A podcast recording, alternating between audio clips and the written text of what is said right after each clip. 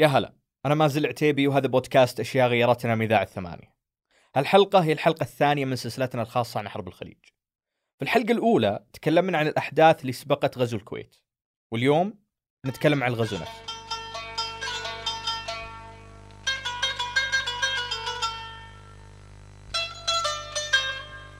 القوات لما دخلت كان منظر الشارع الكويتي، يعني خليني بقولك احنا في أغسطس، وكان الكويتيين اللي في الخارج واللي في الداخل. اللي في الداخل وين كانوا قاعدين؟ قاعدين على البحر، جلسات أرصفة على البحر في الغالب، كانوا جالسين على البحر، ترمس شاهي، كرة قدم، فصفص وحب، وجلسة شباب أو جلسة عوائل على البحر. كان الصيف أغسطس. والقوات، أنا حرصت أني أنقل من الأشقاء الكويتيين، أخذ يعني المشهد هذا المنظر كما كما هو. فالقوات دورية، دوريتين، ثلاث، شوي مدرعة، شوي دبابة، شوي. فاستغربوا، ظنوا أنها تعرف يعني تحركات داخلية للمواكب. بعدين اتجاه كل هذه راحت القصر دسمان وقدامهم. بعدين صار في إطلاق نار وين على القصر. الأحداث هذه كلها وسيارة، صار صار في عكس للطرق، دوريات أمنية كويتية في الجهة المقابلة، إطلاق نار. أيوه، هنا بدأت الفوضى، كل اتجه، أغلبهم عجز يوصل لأهله، يعني مع انشقاق الطرق هذه وتقطيع الطرقات الدائرية. بالأخير بطريقة أخرى وصلوا أهلي، ما وصل عرف الله. المشهد اللي يوصفه منصور كان محصور في الكويت، كانوا يتناقلون الناس بينهم من خلال المكالمات الهاتفية، بس خارج الكويت في السعودية بالتحديد ما كان في طريقة أنك تعرف وش اللي جالس يصير، وهو شيء صعب علينا نتخيل اليوم إن حدث بهالضخامة يصير بدون ما تعرف عن الناس في لحظتها. لكن قبل ثلاثين سنة كثير من الأشياء اللي نعتبرها اليوم مسلمات ما كانت موجودة. ما كان فيها قنوات فضائية، ما كان في جوال، ما كان حتى بيجر موجود وقتها. عشان أعطيك، كان في قناتين، التلفزيون السعودي الأولى والثانية. الجرايد كانت تطلع في الصباح.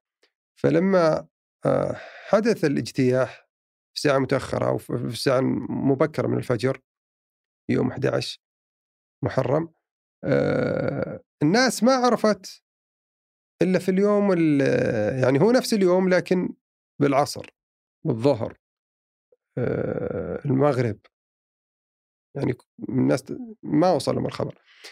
الجرايد اللي اللي يعني نشرت في صبيحة ذاك اليوم ما هي نشرت الخبر لأن ما أدركته. بس في الوقت اللي الصحف والتلفزيون كانوا أبطأ من أنهم ينشرون الخبر وقت حدوثه، كان في وسيلة إعلامية وثقته باللحظة. لما دخلت القوات أكثر يعني استسقاء كان للمعلومات عن طريق الإذاعة، يعني الراديو. الأخبار وصلت بين الناس بالهاتف، لكن اللي اللي اللي حصل على الخبر الأول والمذاع هم الإذاعة. في الراديو أخبار لندن أو غير لندن، الأخبار المحلية إلى آخره، فوصلت بالإذاعة. الإذاعة الكويتية وقتها استمر برامجها، لكن بعد ما بداية الأحداث الأولى هذه يعني ذكرت العبارة الشهيرة الكويت تحتل، أيها العرب الكويت تحتل، أو مثل هذه العبارة. يعني دوت هذه العبارة فترة بسيطة ثم تم قطع البث إلى آخره عن بعض المحطات. أنا كنت أتابع دائما في الليل إذاعة الكويت. طبعا الكويت كانت رائدة في أغلب برامجها خليجيا في ذلك الوقت قبل الغزو. هذا الأستاذ جلال الهارون، كاتب ومؤرخ من الشرقية.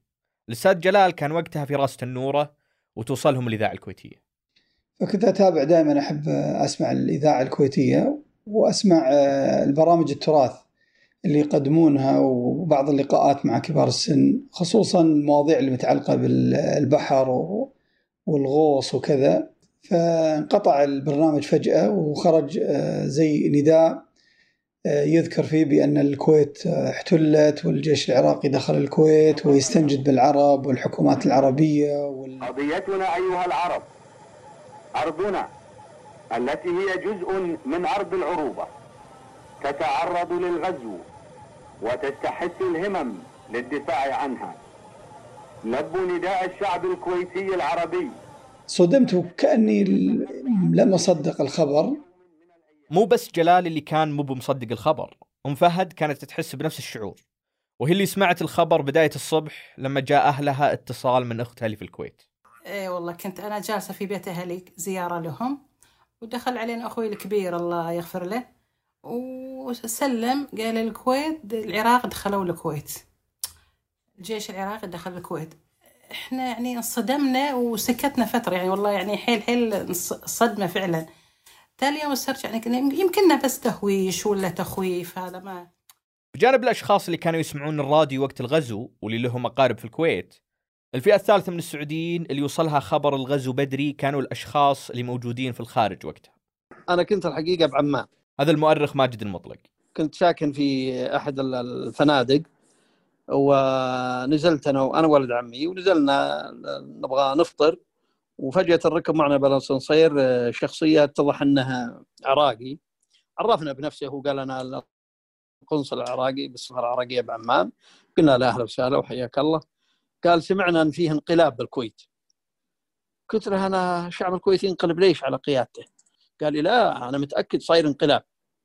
فسكتنا حنا ما حبينا نتوسع معه، لكن لما نزلنا عند الريسبشن بالفندق فوجئنا الحقيقة بكثير من السكان كانوا كويتيين أغلبهم، فيبون يسددون ويطلعون، فالعامل حق الموظفين الريسبشن يقولون احنا ما نقبل العملة الكويتية الآن. الحقيقة كانت صدمة كبيرة جدا بالنسبة لنا. الشيء اللي ساهم في تعزيز شعور الصدمة والضبابية ذا هو أن الحد ذاك الوقت الساعة عشرة وأحد عشر الصبح تغطية القنوات السعودية الخبر كانت شبه معدومة. اليوم حنا نشوف الغزو باعتباره شيء حتمي ما كان يمكن تفاديه، لكن لحظتها الغزو كان يبدو كأنه غلطة، شيء ممكن يتصلح ويتعدل بالتفاهم، وهذا الشيء اللي الملك فهد الله يرحمه كان يحاول يسويه خلف الكواليس في ذيك الساعات الأولى. كان موقف المملكة طبعا غير متعجل، معروف أن الملك فهد توقف فترة كذا يعني يحاول إذا إذا الأمر فيه استدراك أو إصلاح، فكان فيه هدوء وروية، ما في تعجل في القرارات. أما بالنسبة اللي وصلهم الخبر بدري فهم اضطروا ينتظرون. كشخص كبر مع النت والقنوات الفضائية ماني قادر أتخيل أنه يوصلك خبر ضخم ومفصلي مثل ذا الخبر وبعدها تضطر أنك تجلس كذا بدون ما تتابع لحظة بلحظة. لكن أقصى شيء كانوا يقدرون يسوونه وقتها هو أنهم يجلسون وأذنيهم على الراديو ينتظرون خبر جديد. بس هذا اللي كانوا يسوونه الأشخاص العاديين وقتها. الانتظار كان أصعب بمراحل على الأشخاص اللي كان لهم أقارب في الكويت، مثل ماجد اللي رجع من الأردن مساء يوم الخميس. أنا الحقيقة أختي طبعا كانت موجودة في الكويت يوم يوم الغزو، فلما وصلت عرعر اتصلت بنا وقالت أنا ودنا نطلع للسعودية بس ما أدري من يستقبلني، وزوجي رافض يبي يشترك بالمقاومة. فقلت لها خلص أنا راح أتوجه للكويت، إن قدرت أدخل دخلت وطلعت، وإن ما قدرت أدخل أخلي زوجي تجيبني للحدود وأستقبلكم هناك. فقالت خلاص، فرحت هناك. الحقيقة منظر الرقعي كأنه يوم الحشر، الناس مذهولة ما تدري وين تتجه، ما في ضبط وربط بتحركات السيارات والناس، ادخل بس. ويعني صدرت الحقيقة برضه يعني كنا نشعر فيها أوامر من الحكومة السعودية أنه يعني البنزين عطوهم عطوا السيارات مجانا، البقالات اللي يبون يشيلون مجانا، ويتم تعويضهم بعد ذلك. فكان المنظر الحقيقة في مركز الرقعي مهول جدا. فأوصلها زوجها للحدود، استقبلتها أنا هي وأطفالها وجبناهم إلى مدينة عرعر. المنظر الآخر اللي يعني يحيلك بالشتات والضياع اللي هو في داخل حفر الباطن. يعني حفر الباطن مدينة كانت صغيرة جدا، فجأة يصير فيها يعني شعب كامل لدولة مجاورة يكون موجودين في في حفر الباطن، أو قل سبعين بالمئة من هالشعب كان موجود، وكان عندهم أمل أنهم يعودون للكويت بسرعة. ونفس الشيء صار مع أخت أم فهد اللي بالكويت. صراحة قلقنا عليهم وصار بين اتصال تاني تقطعت الاتصالات، بعدين توهم جونا للسعودية يوم صار في مجال أنهم يجون مع مع المجموعة اللي جت. أختي بالكويت جت من مع دخلت اللي دخلوا للكويت ديك الفترة أول ما ما صار الغزو، مع المجموعة اللي دخلت هي وزوجها ونص من عيالها، مو عيالها كلهم، عيال قعدوا عند أهلهم وهي وزوجها واثنين من عيالها دخلوا علينا بالسعودية. طبعا سبب انقسام العائلات بهالطريقة هو مثل ما ذكرنا سابقا، في الأيام الأولى كان في انطباع أن هالمشكلة بتنحل خلال أيام ويرجعون الناس لبيوتهم. وفي نفس اليوم اللي أخت ماجد وأخت أم فهد دخلوا السعودية فيه الجمعة، كان الملك فهد يحاول أنه يحل المشكلة بالطريقة السريعة اللي الكل يتمناها. في ذاك اليوم التقى الملك في جدة مع عزت الدوري نائب الرئيس العراقي بهدف إيجاد حل المشكلة، لكن كان واضح أن العراق ما كان له نية بالانسحاب من الكويت. الأمير خالد بن سلطان يذكر في كتاب مقاتل من الصحراء أن عزت قال للملك فهد: الكويت جزء من العراق ولقد عاد الفرع إلى الأصل. سبب هذا اللقاء بدأت نبرة التغطية السعودية للحدث تتغير. في اليوم اللي بعده أشارت صحيفة الجزيرة للغزو باعتباره عدوان للمرة الأولى. بعدها بيومين في ستة أغسطس أقر مجلس الأمن عقوبات اقتصادية وتجارية على العراق. بعدها بثلاث أيام الخميس تسعة أغسطس وجه الملك فهد الله يرحمه الكلمة اللي غيرت كل شيء، تكلم فيها عن الخلافات بين العراق والكويت والجهود اللي بذلت لحلها والغزو اللي صار قبل أسبوع وكل المجهودات اللي بذلت للتوصل وإنهاء الموضوع سلميا. ثم جاء في الكلمة: لقد أعقب ذلك الحدث المؤسف إقدام العراق على حشد قوات كبيرة على حدود المملكة العربية السعودية، وأمام هذا الواقع المرير وانطلاقا من حرص المملكة على سلامة أراضيها وحماية مقوماتها الحيوية والاقتصادية ورغبة منها في تعزيز قدراتها الدفاعية ورفع مستوى التدريب لقواتها المسلحة، وانطلاقا من حرص حكومة المملكة على الجنوح إلى السلم وعدم اللجوء إلى القوة في حل الخلافات، أعربت المملكة العربية السعودية عن رغبتها في اشتراك قوات عربية شقيقة وأخرى صديقة، حيث بادرت حكومة الولايات المتحدة الأمريكية كما بادرت الحكومة البريطانية ودول أخرى بحكم علاقات الصداقة التي تربط بين المملكة العربية السعودية وهذه الدول إلى إرسال قوات جوية وبرية لمساندة القوات المسلحة السعودية في أداء واجبها الدفاعي عن الوطن والمواطنين ضد أي اعتداء، مع التأكيد التام على أن هذا الإجراء ليس موجها ضد أحد وإنما هو لأغراض دفاعية محضة تفرضها الظروف الراهنة التي تواجهها المملكة العربية السعودية. خلاص من من يعني أعلن الملك فهد دخول قوات أو القبول بدخول قوات مشتركة قوات التحالف، بدأ هنا الاستعداد.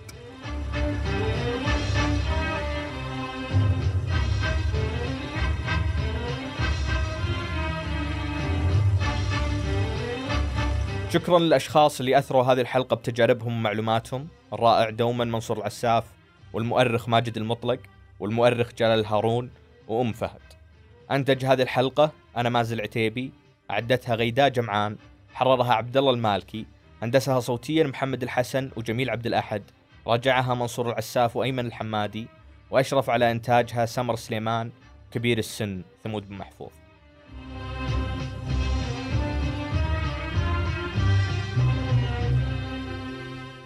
في المساء احنا كان عندنا مناسبة زواج، فكنا كان الزواج عائلي يعني ما هو، فكنا آه وكان الزواج الحفل النساء، يعني الرجال قدمناه قبل بيومين ثلاثة وكان حفل النساء.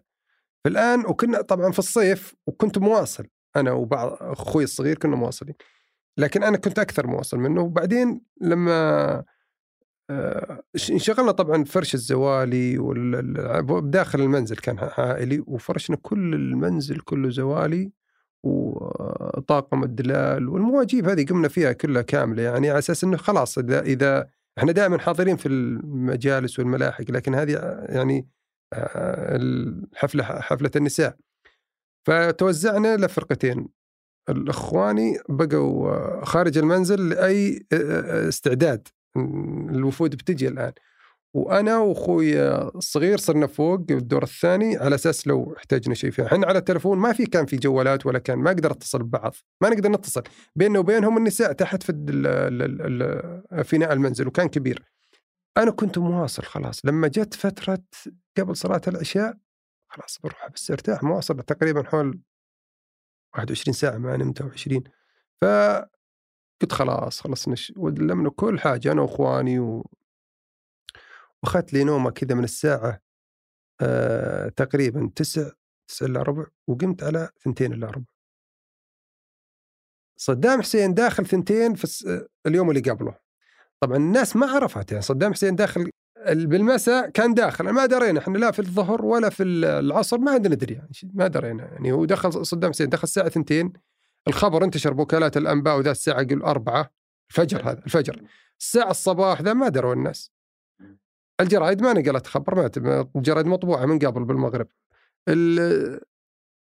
الناس بدأت تعرف بالظهر بعضهم بعد.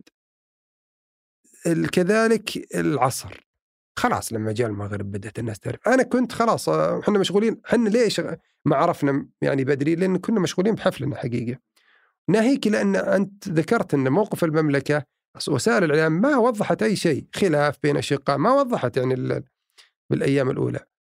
فلما قمت وخلاص مع آخر مرأة أو عائلة تخرج من المنزل كذا، أنا كلمت أخوي اللي حاط الشاهي الصغير، أخوي الصغير سليمان، وتعال تعال تقهوى آخر الليل. فقال ما تدري عن شيء؟ قلت وش؟